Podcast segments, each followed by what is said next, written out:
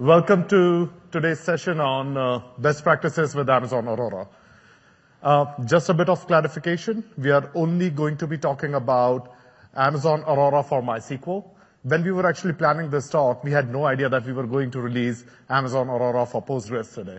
So it was a top secret, and even AWS guys didn't know. So everything that we are going to be talking about today uh, is about Amazon Aurora for MySQL, and we will just talk about it as Amazon Aurora.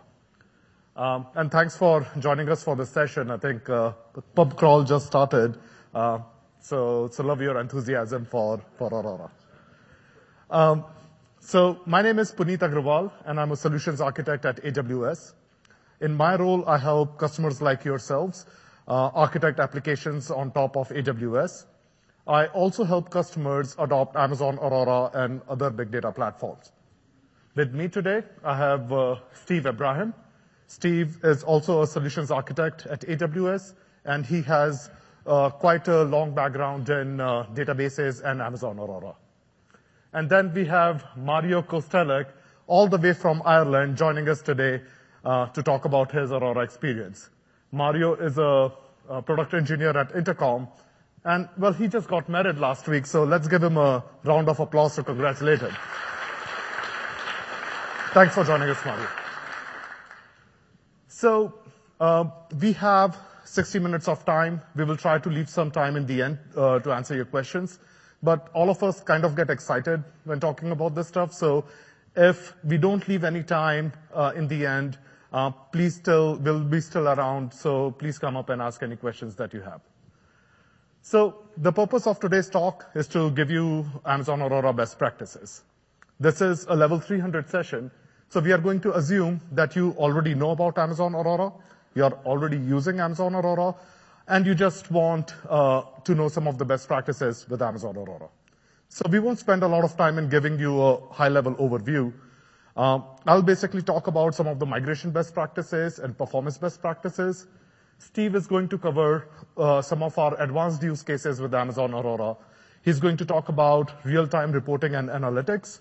He'll also cover concurrent event stores use case, and he'll also talk about how our customers are integrating Amazon Aurora with other AWS services to create some really interesting and cool architectures.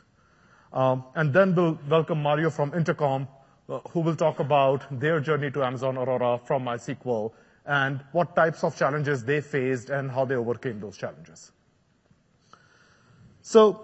Just to recap very quickly what Amazon Aurora is, it's a MySQL-compatible relational database store. Right now, it's compatible with MySQL 5.6. It offers performance and availability of commercial database engines.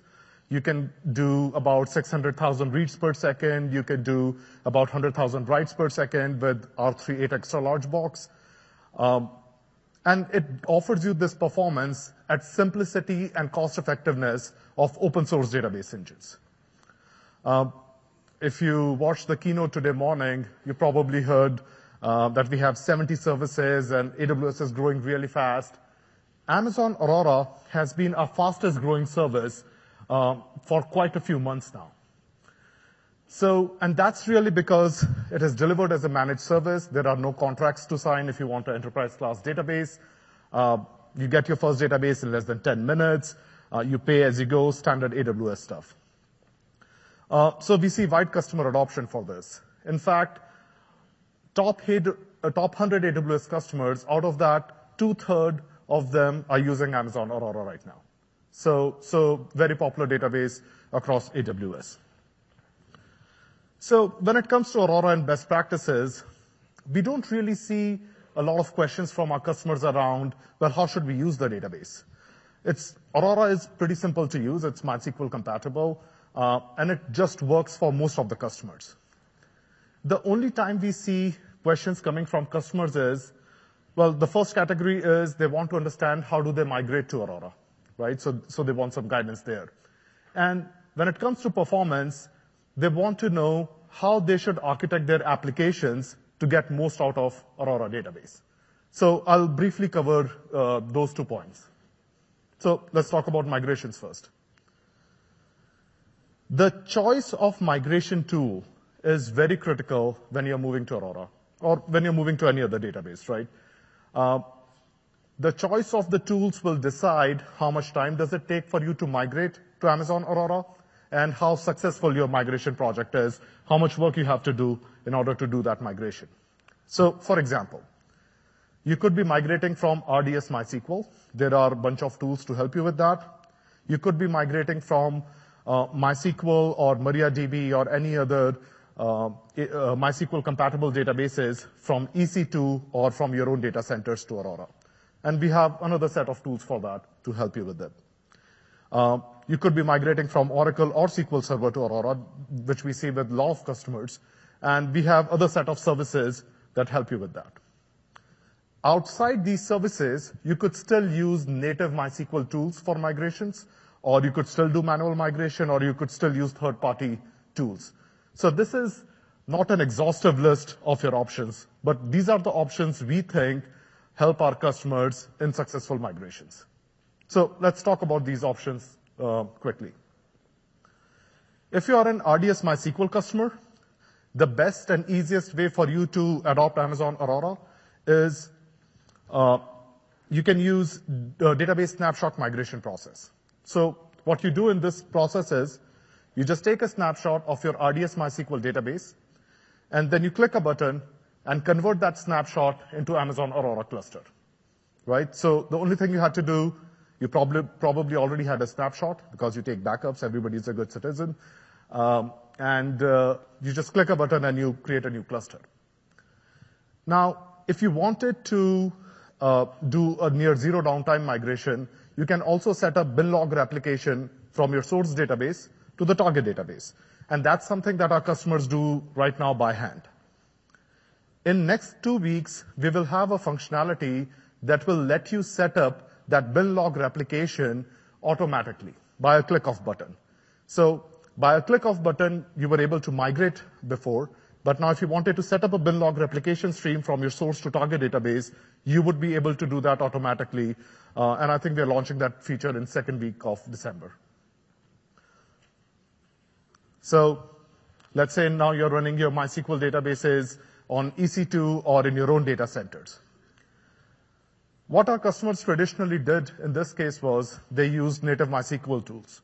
So they used uh, MySQL dump, MySQL loader, MySQL dumper, and other third-party tools.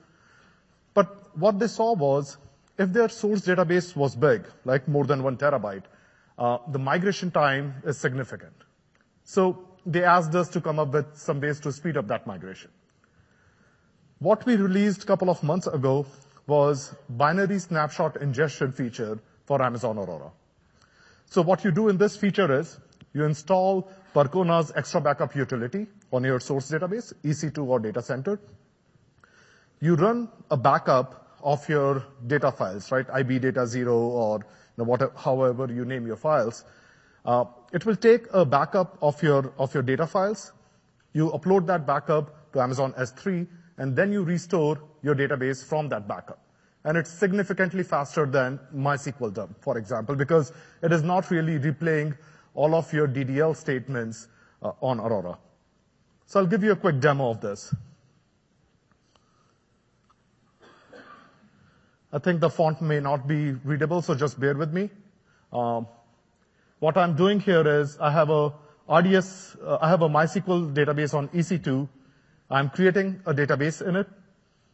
I already have uh, log enabled. So I just created a database. Now I will download Percona's XtraBackup utility. So right now I'm installing the repo.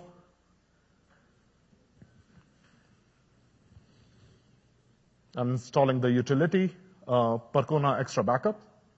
And now I run the backup command to actually take the backup of my MySQL database.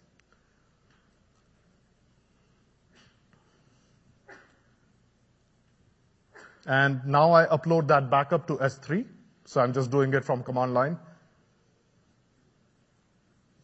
It is at S3 now. So I go back to my console. I click a button, restore Aurora DB from S3. On the next page, I specify the source version. So right now, this utility uh, supports source database 5.5 and 5.6. I select the S3 location. I specify an IAM role so that Aurora can access that S3 location, and then rest is standard, right? You just specify database identifier, master username and password. Uh, you specify your VPC, uh, security groups,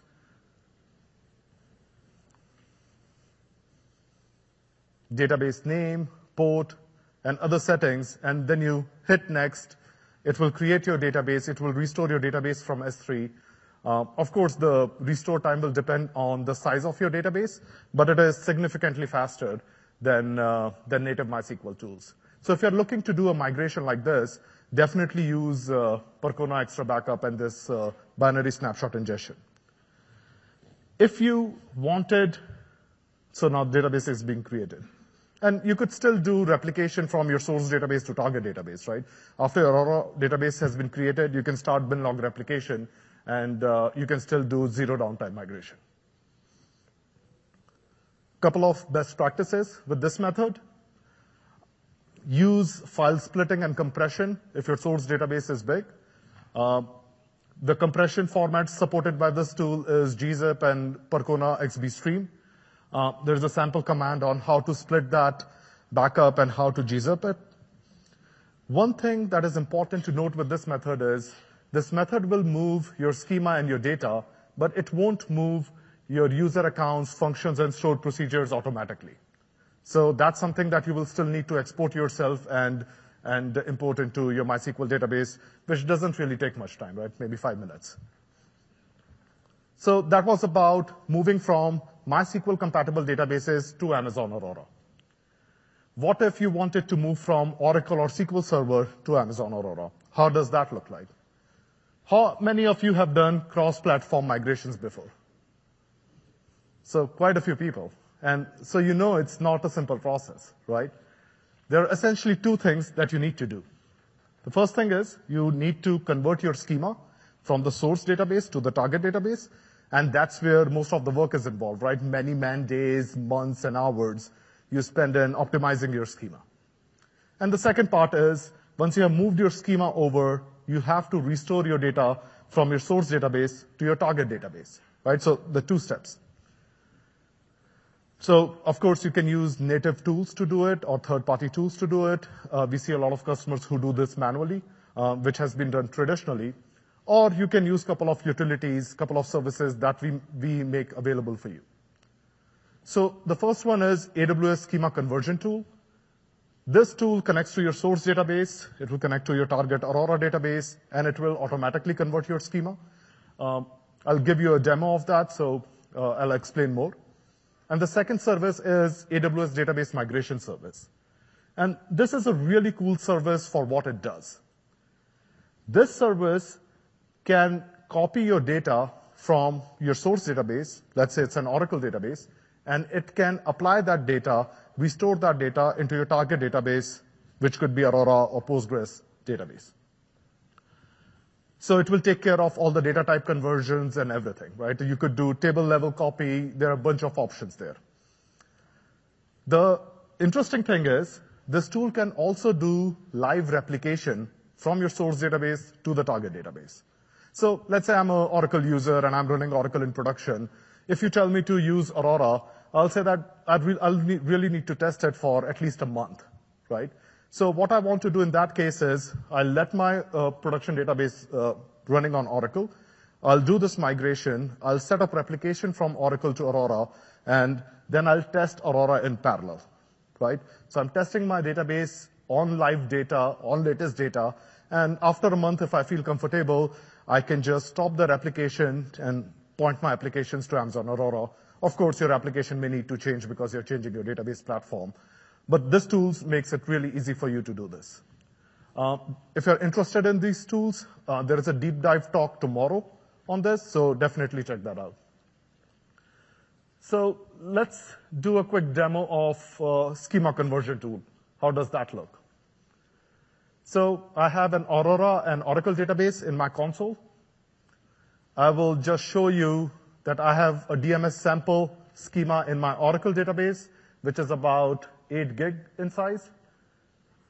And then I'll connect to my Aurora database to show you that I don't have that DMS sample schema right now in my database. I opened Schema Conversion Tool, which is a desktop utility. It's a free utility. There are no charges for it. I connect to my source Oracle database, so I specify my username and password.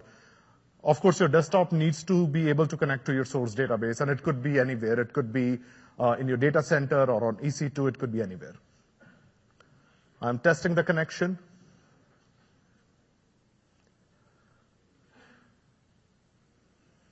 I hit next, and when I do that, the tool looks into the Oracle database, looks at all the schemas.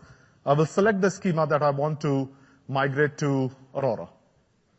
And then it goes through all the database objects in the source Oracle database and figures out how well it can convert those things into Amazon Aurora. So this thing takes about two minutes. Um, and this is, uh, it really depends on how many objects you have, but two to five minutes maximum. Now, this is really important. This tool will give you a complete report of how well it will do when it migrates your code or converts your code. So this report, you can save it. Uh, this says that it can uh, convert all your tables, but you will still need to make certain changes for your stored procedures. So now I connect to Amazon Aurora database. I see Amazon Aurora database to my right and Oracle to the left.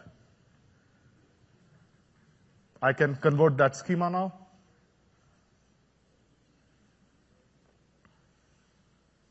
And when it converts the schema, it will tell me at what places exactly it wasn't able to convert the schema automatically. Because, of course, Oracle and MySQL has different features. So for this stored procedures, it is telling me that it doesn't support, Amazon Aurora doesn't support user types. Uh, so you directly know that this is what you need to do before you can migrate your schema. So, well, let's say I've done that and I apply the schema. Now I have transferred my schema to Amazon Aurora. And if I look at the databases to Amazon Aurora, I see DMS sample database. And if I list all the tables, I will see all the tables from, from, from that source Oracle database. Um, so of course, it's not very straightforward uh, in terms of moving from you know, Oracle or SQL Server to Amazon Aurora as it is when you move from MySQL to Amazon Aurora. But this tool goes a long way in helping you decide if uh, how much time it will take you to move to Amazon Aurora. So very helpful for our customers. Some of the other migration best practices, um, use the right migration approach. This will go a long way. Uh, we still see a lot of customers using, uh, you know, native MySQL tools or other tools. Start with these tools, the recommended tools, and see if that works for you. You will be surprised uh, how many customers we see who do not test their migration process. We see a lot of customers just migrating their production databases right away uh, and then they would have issues and they'll open the tickets and all that. So uh, it's great. We are happy to help our customers, but do migration and do testing of your migration process before you actually do production migration. Another best practice is you can consolidate your shards on Amazon Aurora. How many of you are running MySQL with multiple shards? It's a few people. Since Aurora has better scalability, performance, you know, the, number of, uh, it supports up to 64 terabytes of storage, it really allows you to consolidate multiple shards on a single instance, or you can consolidate multiple smaller database on an Aurora instance. Uh, of course, that improves your application logic. Uh, you don't have to manage multiple servers, so on and so forth. When you're doing schema conversion, after the conversion, look at your target schema and see if that schema needs further optimization. There are a couple of uh, use cases where you may want to look at that schema and make some changes. For example, if you had any tables in the source database with uh, longer columns, uh, you may have to choose dynamic row format on, on Aurora. Um, the way primary key is implemented in, uh, in MySQL and Aurora is a little bit different than Oracle and SQL Server, so you may have to look into that as well. So that's why testing is really important. Uh, let's talk about performance best practices. In order to get better performance out of your database, uh, especially Amazon Aurora, you really need to understand what it is designed for. What are its performance characteristics? Aurora is designed for highly concurrent random access OLTP workloads. As you increase the number of connections, uh, your performance should scale with number of connections. So you can throw hundreds and thousands of connections to Amazon Aurora. The performance remains consistent as you increase the number of tables, you increase the number of databases, as you increase your data set. The performance also remains consistent when you increase the number of Aurora read replicas. And these are some of the counterintuitive things if you're coming from MySQL, right? In MySQL, when you increase these things, performance usually degrades. And Aurora offers really low replication lag, almost negligible, so you can actually utilize your read replicas for your read workloads. So customers ask us, well, how should we performance test uh, Aurora database? We have a white paper on this topic. The basic advice here is don't use just one client machine, use multiple client machines, open hundreds and thousands of connections uh, from those machines. Uh, use enhanced networking, make sure that you have good Linux kernel parameters, and then you can run your synthetic benchmarks, right? Sysbench or, or anything else. But this also gives you a very good idea of how you should configure your applications to talk to Aurora to get best performance out of the database. I would recommend looking at this white paper and, and going through some of the best practices there. Now, some general performance best practices. Since Aurora is MySQL compatible, uh, and uh, it's delivered as a managed service, you don't really have to do a lot to get best performance out of the database general database best practices still apply. You still want to create good indexes. You still want to run explain plans. You still want to use performance schema. All that stuff is still there. The important thing is you should leverage high concurrency with Aurora. If your application opens 10 connections to the Aurora database, you won't really unleash the, power of the engine. If you have an opportunity to change your applications or re-architect your applications a little bit to open hundreds and thousands of connections and, you know, increase the total throughput of your application, that's when you will see huge performance improvements over MySQL and Amazon Aurora. So, that's probably one of the most important points uh, in getting the best performance out of Aurora. Read scaling, we already talked about it. Uh, almost negligible replication lag. You don't have to overload your master databases.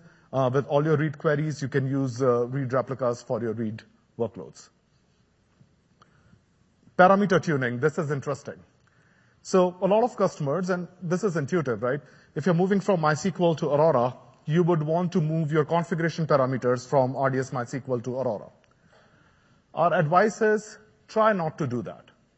Some of the configuration parameters have different context in Aurora, and some of the configuration parameters do not even apply in Aurora. And that's because of the engine layer changes and the infrastructure layer changes that we have done uh, in Aurora. So when you start an Aurora database, use the default parameters, and chances are you won't have to change those parameters. Of course, you can enable and disable certain features like bin log and all that using those parameters, but try not to change the performance-related parameters too much.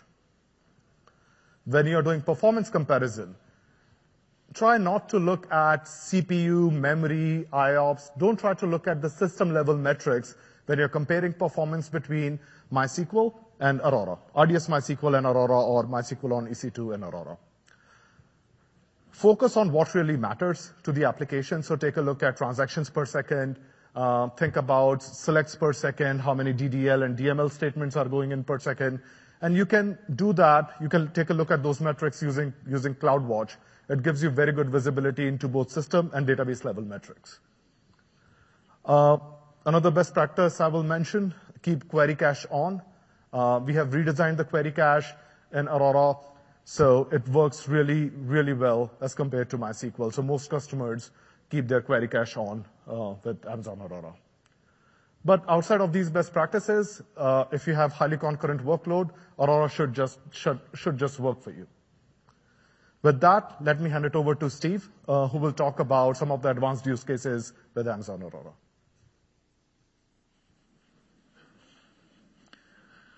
All right. Well, thank you, Puneet. Um, so like Puneet said, we're gonna get into some of the actual use cases and best practices around use cases using Amazon Aurora. So I'd like to start with a scenario. We have a customer. This is an actual customer uh, that we've worked with. It's a travel and booking industry customer. Uh, what they need is live contextual product recommendations. They need things like, you know, uh, recent airline airfare, hotel prices, things like that. They need to be able to deliver that in close to real time to their customers. Uh, we also have users that are on the other side, analysts, people that need to run reports and are interested in also getting this real-time information as well. They've got about 700+ users internally, in addition to the users that are out on the internet, that are hitting this database uh, over and over again. We have about an 8 TB data set. Another thing that's interesting to note is that the usage cycles over a 24-hour period. So, you know, people are at work during the day, and that's when the analysts are there, these 700 people that are running reports. Uh, There's usually a higher number of people that are shopping and engaged during the day. And then we also wanna take into consideration the cost. I mean, cost is something that always applies, um, in being able to maximize the efficiency of the resources that we use enables us to save a lot of the cost. So this is the original design. It's a pretty common thing that you would see anywhere else, where we have a storage backend with a database engine in front of it. You can see we have our application users here, and everything's going well, and they're running the reports, and people are looking up airline airfare, airfare online, et cetera. And then what happens is that when more people come online, that we actually see that the, you know, we start to, you know, overwhelm the database engine. And so the database engine itself has difficulty sometimes keeping up. And likewise, when those people leave, when they go home, then we still have this provisioned database infrastructure that no one is using, and it's sitting idle. So in that, we have wasted cost. So then what we do is we introduce Amazon Aurora and Aurora clusters. And so in this scenario, what we've done is we've replaced this with a DNS endpoint that's load balanced. And Puneet touched on this earlier, in that you can specify a single DNS endpoint for your read replicas. And with Aurora, you can have up to 15 read replicas behind that. And so it does load balancing. You can think of it as something similar to, but not the same thing as an elastic load balancer, in that it's a load balancer for your read-based queries. You still have a single read-write uh, input for, you know, writing data to the database, but when we're talking about our analysts that want to run these queries against the database throughout the day, then that gives us an opportunity to do that. So as we are working with our analysts and as our traffic increases, so they come online, and so then what do we need to do from there? We need to scale up. And so we can add additional read replicas behind that read-only endpoint. And how do you do that? You could do it manually, or you could use CloudWatch, and with CloudWatch, you could automatically trigger the addition of these additional read replicas.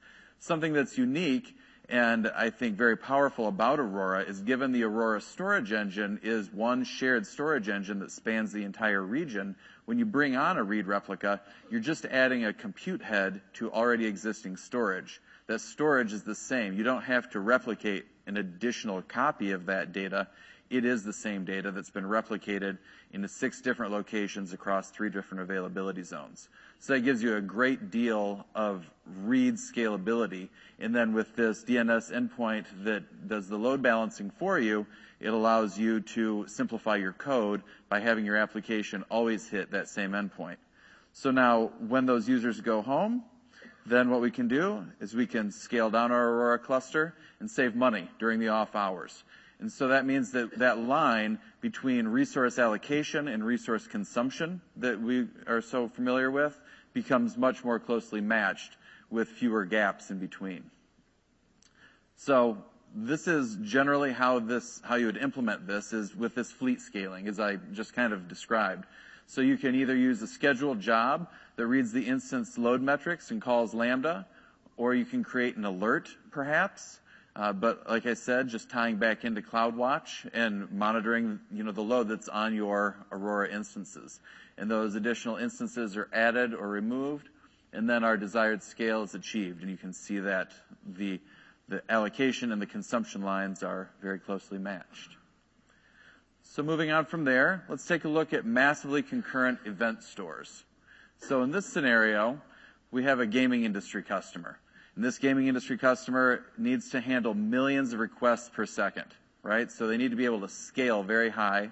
They need to have consistent latency. So whether they have a lot of users online at one time or a few users, they need to make sure that they have a consistent gaming experience for their customers. And of course, they're also concerned with cost as well. So traditionally, when we're talking about this type of scenario, NoSQL is where most people's minds go. And NoSQL is a good option. It's certainly no one will fault you for using NoSQL, and it works very well under, you know, a moderate or expected load. But then what happens sometimes with NoSQL is due to the way that NoSQL databases are partitioned or sharded, you can occasionally get a hot partition. And that means that you also have sometimes the cold partitions. And in that scenario, that can impact the latency of your requests. And so, you know, you can, in that specific instance, can actually degrade your performance. So with Aurora, Aurora, like Puneet was saying, is designed to handle massive parallel queries. So we're talking about hundreds or thousands of active connections and upwards of 500,000 selects per second, 100,000 writes per second. So it, it can handle, you know, what traditionally has fallen under the NoSQL category. But one of the nice things about Aurora is that you get consistent performance. You don't have that hot partition issue that you would sometimes have with a NoSQL database. So another thing to consider uh, with this is the cost of NoSQL. So with NoSQL, uh, you generally pay for and provision read and write capacity units when you're when you're talking about that. And so that means that every time that you read and write from that NoSQL data store, you are consuming those reads. Um, with Aurora, it's a little bit different because Aurora has a couple of things going for it. One of them is, is that it has a buffer pool. It has memory. And so it's essentially a cache that's built right into Aurora, just like, just like many other relational engines. And so your queries are not necessarily going to hit the disk when you query Aurora. A lot of those queries could be served up directly out of memory. And so that reduces the need that you have for disk I.O. within Aurora. Another thing about Aurora is that you don't pre-provision storage or storage throughput. The storage throughput is delivered to you on an as-needed basis, and you're charged for it on an as-needed basis. So if you have low traffic and you are not consuming very many IOPS, or if the majority of your your requests are being satisfied through uh, what's in cache already, then you're not paying for or consuming any of those IOPS. And if your load increases and then you do need to go to disk, well, then you'll pay for it then. So it gives you an opportunity to both save on cost and performance when dealing with these massively concurrent workloads. So another thing that's unique about AWS and Aurora is that the services, a lot of services that we've developed at AWS, we build them with the mind that we have this whole AWS ecosystem. And we ask ourselves the question, how can we integrate with these so that we can provide a better service for our customers?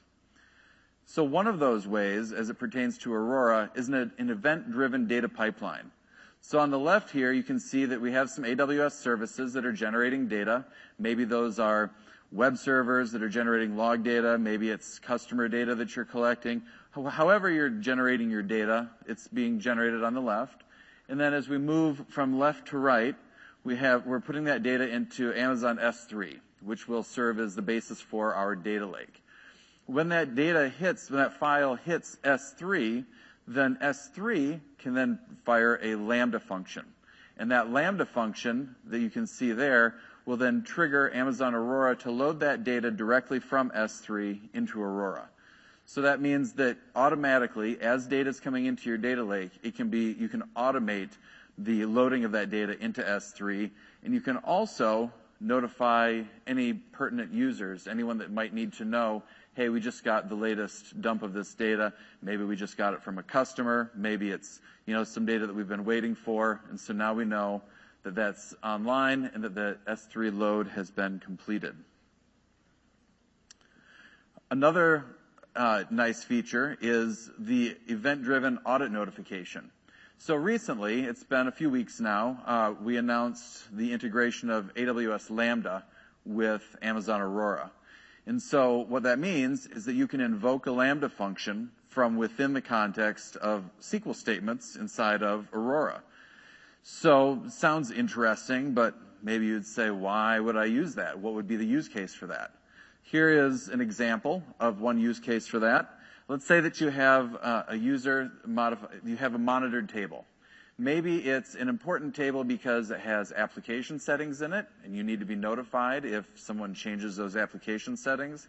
Maybe in the, like in the example that we're gonna see in uh, the upcoming slides, you have a customer review table, and you wanna know in close to real time, you know, when customers are leaving you reviews and giving you feedback about uh, your company or your service. And so what you can do is you could put a trigger on that table in Amazon Aurora, and when that trigger is fired, then it can invoke that Lambda function, which can then notify you or take any sort of custom action. So let's take a look at a quick demo here about Lambda integration. I'd like to first, before we get into the demo, describe what the architecture looks like for this demo. So on the left, we have our Aurora cluster, and then we have our table in that cluster, and it's our customer table, and we have a trigger on that table. And when that trigger is fired, it's going to call into AWS Lambda, right? Now, one thing to note about MySQL and Aurora in general is that the triggers are row-based rather than statement-based. And so that means that it's going to iterate through each one of those rows that change. So if you if you make a change and you update a thousand rows in your table, that will translate into a thousand Lambda invocations. So I would caution you to just keep that in mind while you're doing this. There's nothing necessarily wrong with that, but just be aware that that is uh, how that works. So for us, what we want to know is we want to know when a customer leaves us a review in our table, we want to be notified. But if we have several of them that happen rapidly, we don't want to get, you know, 5, 10, 100, 1,000 emails all at once. Instead, we'd rather sort of batch those up and just get periodic emails. So what we're going to do is when the trigger fires, it will call AWS Lambda, which will then put that record into SQS. And then down on the parallel track, we have Amazon CloudWatch that is scheduling an AWS Lambda function that runs once per minute, and then that will go back to SQS, grab the batch of those requests that have been put in there, and then it will send out a notification via SNS. So right here, we're going to go ahead and create our SNS topic. In this case, we're going to have it uh, create, uh, it's called Aurora Mods is our topic. Once we have a topic, we create subscriptions. In this case, I'm just going to do an email subscription to my email address, but there are different mechanisms. You can send it through HTTP, you can send SMS messages, email, but we're just going to do my email address here. We're going to wait until I receive that email and confirm the subscription.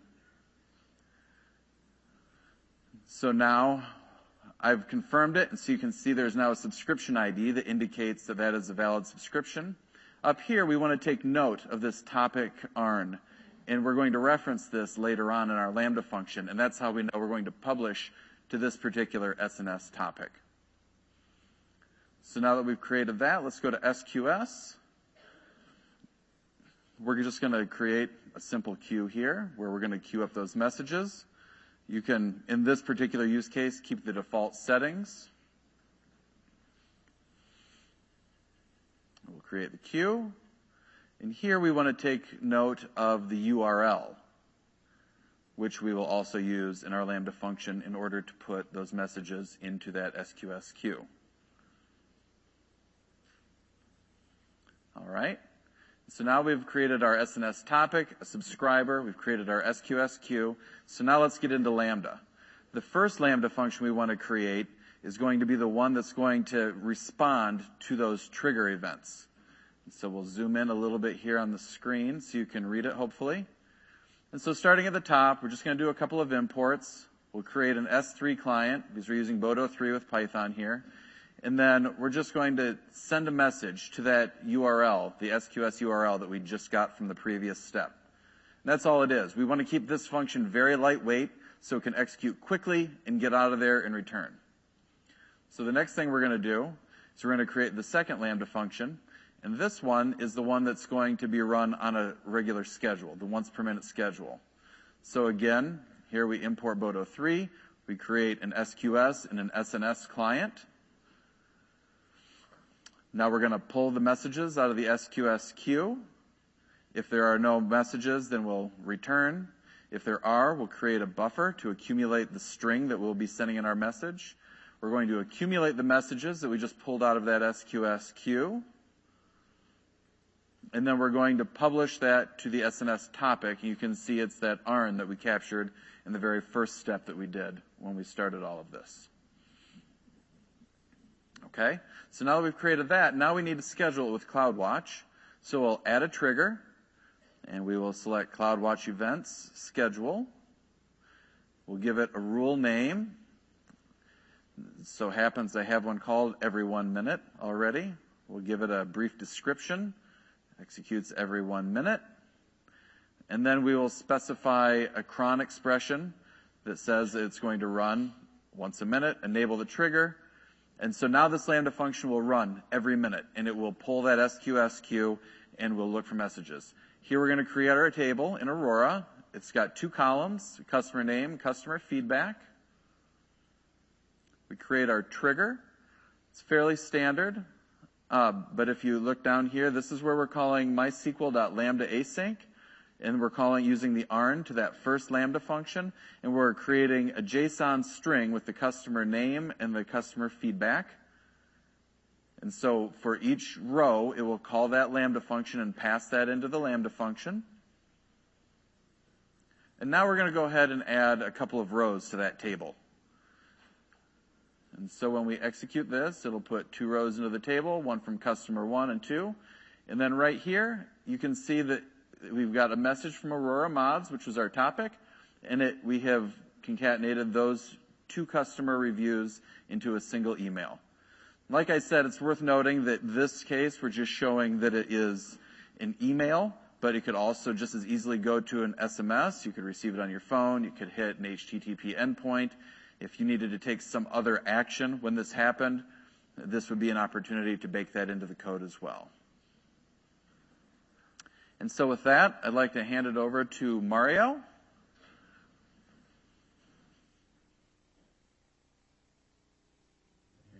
Thanks.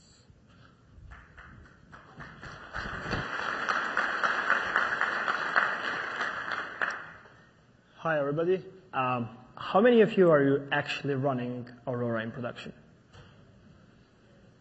Okay, how many of you are actually thinking about running it soon? Okay, great. Uh, as you can see, my name is Mario.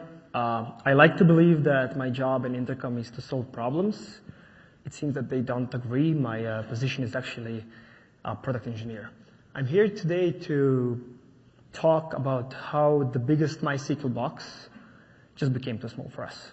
Uh, how we evaluated if Aurora is a good fit for us and how we migrated there and what we learned on the way there. So let's start with a very simple question. What is intercom? How many people actually know for intercom here? Okay, said. Um, so we are a product company. We are building a software, or to phrase it a little bit better and more correct, we're building a really good software that simplifies communication between your business and your customers. So we are making it uh, better, simpler, faster, more sexy, whatever you want. So how we actually started using Aurora? When Intercom was small, something really weird happened to us. People actually started using our product. And uh, they started even paying for that.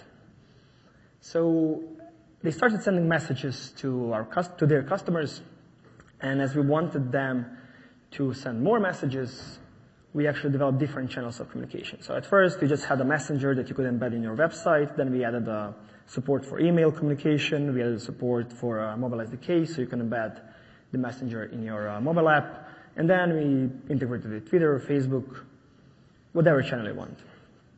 So there is one problem that arises here actually. We are not Snapchat. All these messages people send, they don't have a TTL. We have to store them in a database and keep them there forever. So if you had started building your product the same time we have started, you would probably chose the same stack. So it's Rails for backend, whatever JS for frontend, and then you choose MySQL with Postgres for your database. So everything was quite simple at start. Uh, we had one Rails database connecting to just one MySQL box, and our customers were happy with our product. Our database got on fire actually. So as the best solution, uh, what we did is we moved to something that was massively parallel, right? Now, we actually got a bigger box. So our customers were uh, even happier with our product. Uh, it was fast again, it was reliable. And then our database got on fire again. Naturally, we got a bigger box again. So the problem with that box was that it was actually R3.8XL.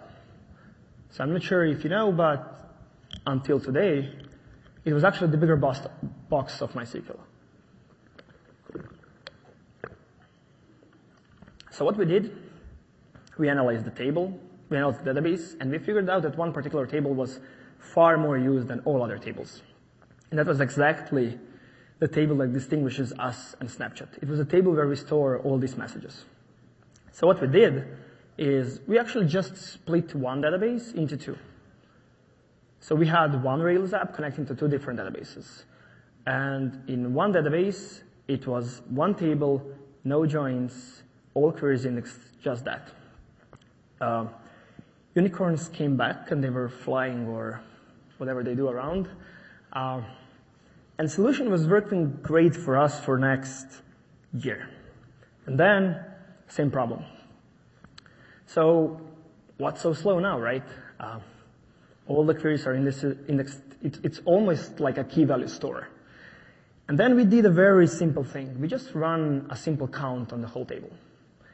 And we got a number that was actually bigger than 2 billion. So when you think about 2 billion rows problem in a single MySQL table, the first problem is that your data very possibly can't fit in RAM. And your second problem is also that your data can't fit, can't fit in RAM. So because your data can't fit in RAM, eventually you have to go to disk. Because you have to go to disk, you actually have to read from something that's far slower than RAM, which means that your performance is far more unpredictable than you would expect. And we were able to live with that um, because the nature of the data that was stored there is that you have part of the data set that's actually hot, and that's like recent messages, recent conversations, and then you have all the old conversations that are very infrequent, infrequently accessed. The big problem that we had was that we weren't able to change our table schema at all. And we last year shipped around 100 features, and you don't want to block any progress of the company just because you can't move one table to a new schema. So you could ask yourself what is so special about us, why, how other people are doing that. So when you start working with relational databases, what you usually do is you start with alter table statements. That, that's how you change the table schema. Yeah, it's great until you figure out that you use a row-based storage and that every time you add a new column, you actually have to copy the whole table somewhere else. That's all done automatically by the engine. So it means actually that the more table you have, the longer it takes for migration to happen. And during that time, your table is actually locked, which means that nobody except the migration can access the data. And it's totally acceptable when you start because it takes what? Few seconds but for us, it would cause an outage every single time. So that just wasn't an option. When people usually come to the same scale of data set, it, we are talking about terabyte uh, or, or, a few terabytes data set, they use trigger-based migrations like Percona Toolkit or something similar. And that does some magic in the background, not, not to go into details, but the problem of that approach is that it actually doubles the load on your database. And it was also working for us for uh, some decent time. But at some point, our database wasn't able to, man- to handle production load and migration load. And we weren't too concerned, except the fact that the whole company was a little bit slowing down because of my team. But the problem was that we knew that our database is not able to handle 2x load. And 2x load for us, it's not something that happens in 10 years, it's something that happens in six months. So we had to, we had, to solve that problem. And actually, that's the time when I joined. So all the things you heard, it could totally be a lie. You wouldn't know, I wouldn't know. That's like it. Okay. So when I joined, uh, my first task was actually to replace that massive database with something else. And we were thinking about a few different options. The first one was, was DynamoDB. Um, and that's kind of a database from our dream. It's fully managed. We don't have to do anything. Uh, we truly believe that we can uh, spend our time better than running databases. The problem with that approach was that everything in that service would have to change, except the interface itself. And we didn't have enough time to go that way.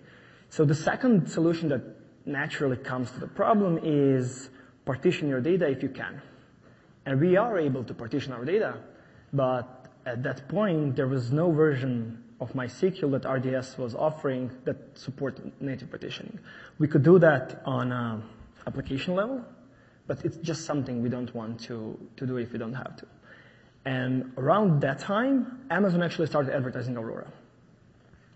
So the question, of course, you have to ask yourself is, is Aurora a good fit for us? They were advertising stuff like it's uh, 10x better for a load of some of their customers. But I don't care about other customers of AWS. I just care about our database. So let's see what they actually advertised. Oh, I'm pretty sure actually that slide changed today. Uh, so they advertise fast, available and durable, highly scalable. Do we know any other database that's not advertising that? I don't know for any, except maybe durable. Okay. Um, so that was all good, but the biggest, the biggest thing for us was actually it was MySQL 5.6 compatible. And that was the exact version of the database that we were running in production. What that meant for us is, you know, all these problems of previous approaches like DynamoDB or sharding it on our layer. So if we could just migrate from MySQL to something that looks like MySQL, we don't have to do anything. That's great, right? So we would just flip DNS pointers from the old database to a new one and hope that everything goes well. So not really. When you end in a situation like that, you have to test your load. And um, Puneet actually mentioned that they published a white paper on benchmarking Aurora, but all these tests are synthetic. I still don't get an answer like, is it good for me and my company or not? So I found that, oh, actually it's me. Uh, the only test that should matter to you is testing against your production load, especially for relational databases. Your access patterns could be quite complex. If you're testing key value store, it's very likely that you could reuse results from somebody else. It's very likely that your performance could, I don't know, it could depend on the size of the key and size, the hotness of all keys and size of device. So we had to, to test our database. How do you do that? So the first thing you have to do is actually to test your tools.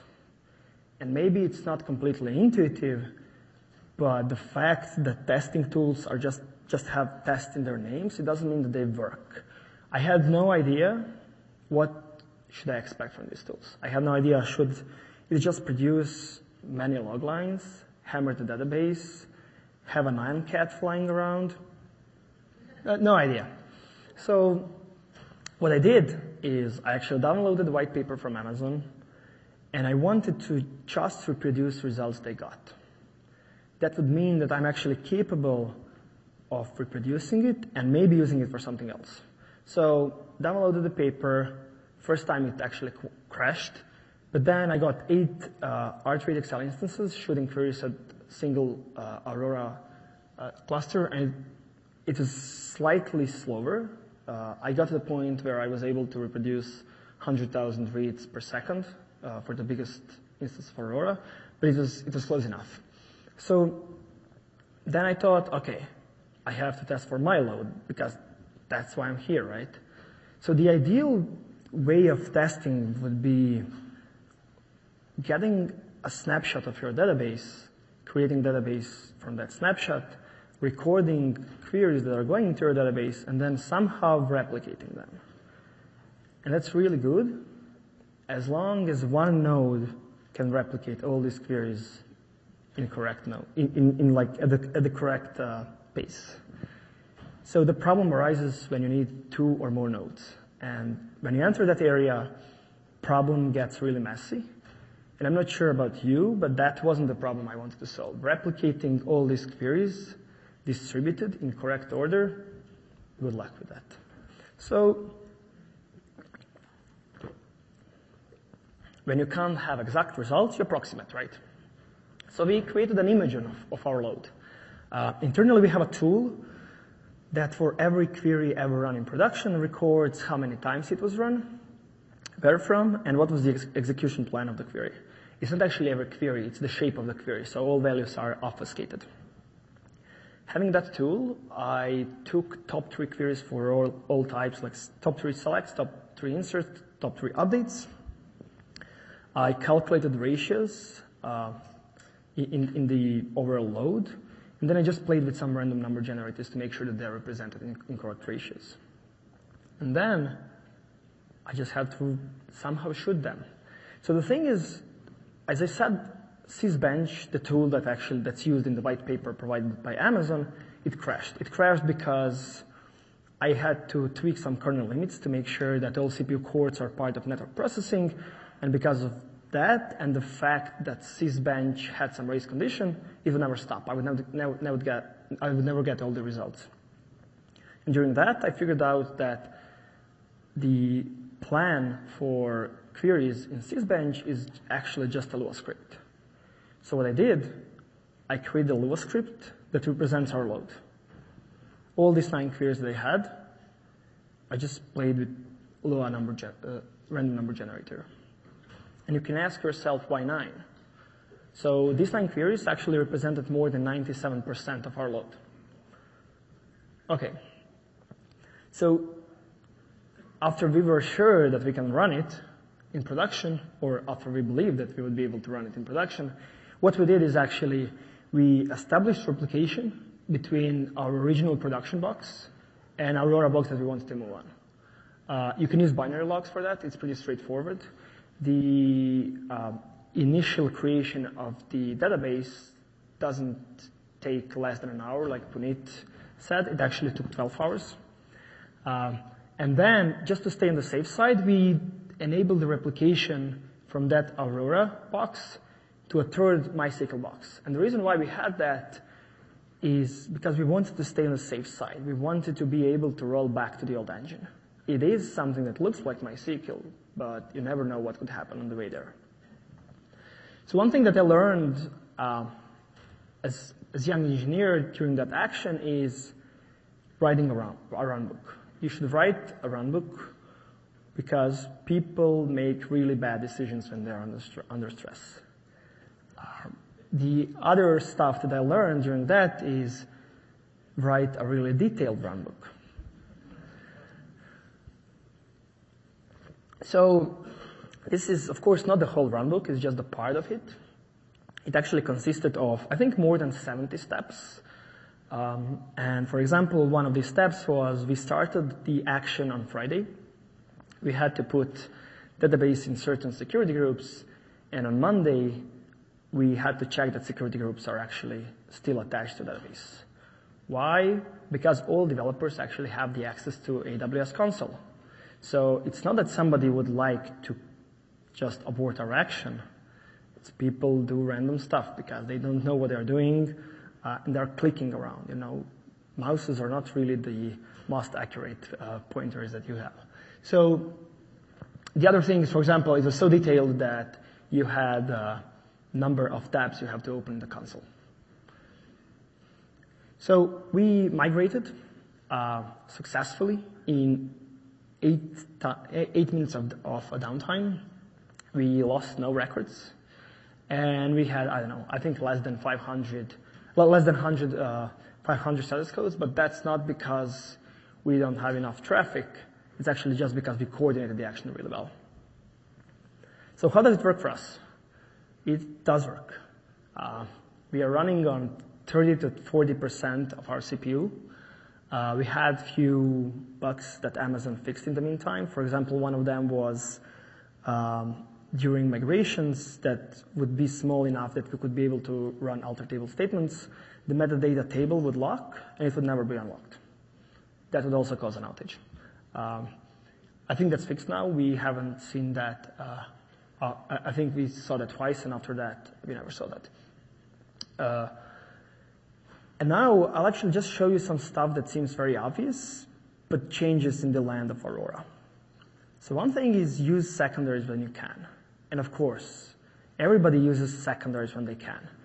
But the difference is that replication lag is now below 30 milliseconds for us. When we were using Aurora, uh, MySQL, the problem we had was during a peak time, replication lag would actually go above half an hour.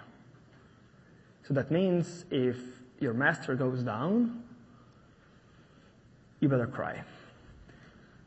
The other thing is that you can use, so Aurora is actually so powerful that very often we don't even need uh, to run our offline queries in Redshift. We can have Aurora secondary that has a lower priority for a failover, and we can run ad hoc queries there. It's uh, mostly useful for developers, not for analytics. The second thing is you should check your drivers. So Aurora failover actually depends on DNS, and some drivers cache the resolution of that. That means that your application will not be able to detect new master as soon as it should be. So before you go there, you can ask people who actually are running the same setup, or even better, you can test failovers. It's possible Aurora has a support just to induce failovers yourselves, yourself. And the third thing is build your tooling or buy it. For example, we use VividCortex. Uh, recently we upgraded to 1.9 performance schema was not fast enough before for us to attach VividCortex with full diagnostics. Now it is. Uh, the other thing is it's still a database. It's still a database with extraordinary uh, freedom of defining queries. So if you acquire some lock that blocks the database, it's going to go down. So build your tooling to protect, protect yourself from from developers and yourself. So what we don't have to do anymore.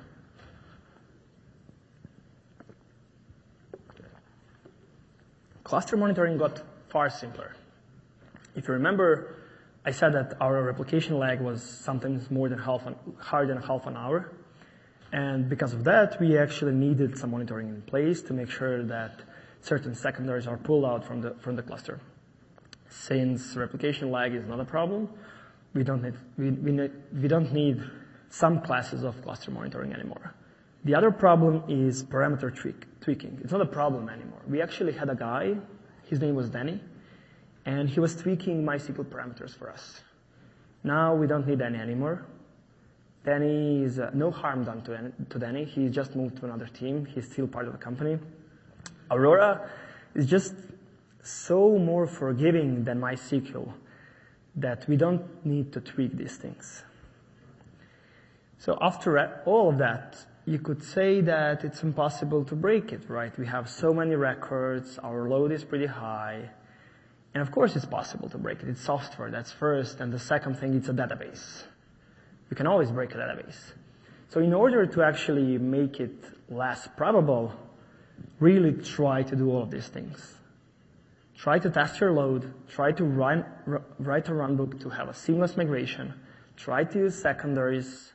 It will, you'll have far more features that will be enabled to use secondaries than you had before. Check your drivers because that's what talks with your database. And at the end, build your tooling to protect, protect yourself from yourself. Thank you.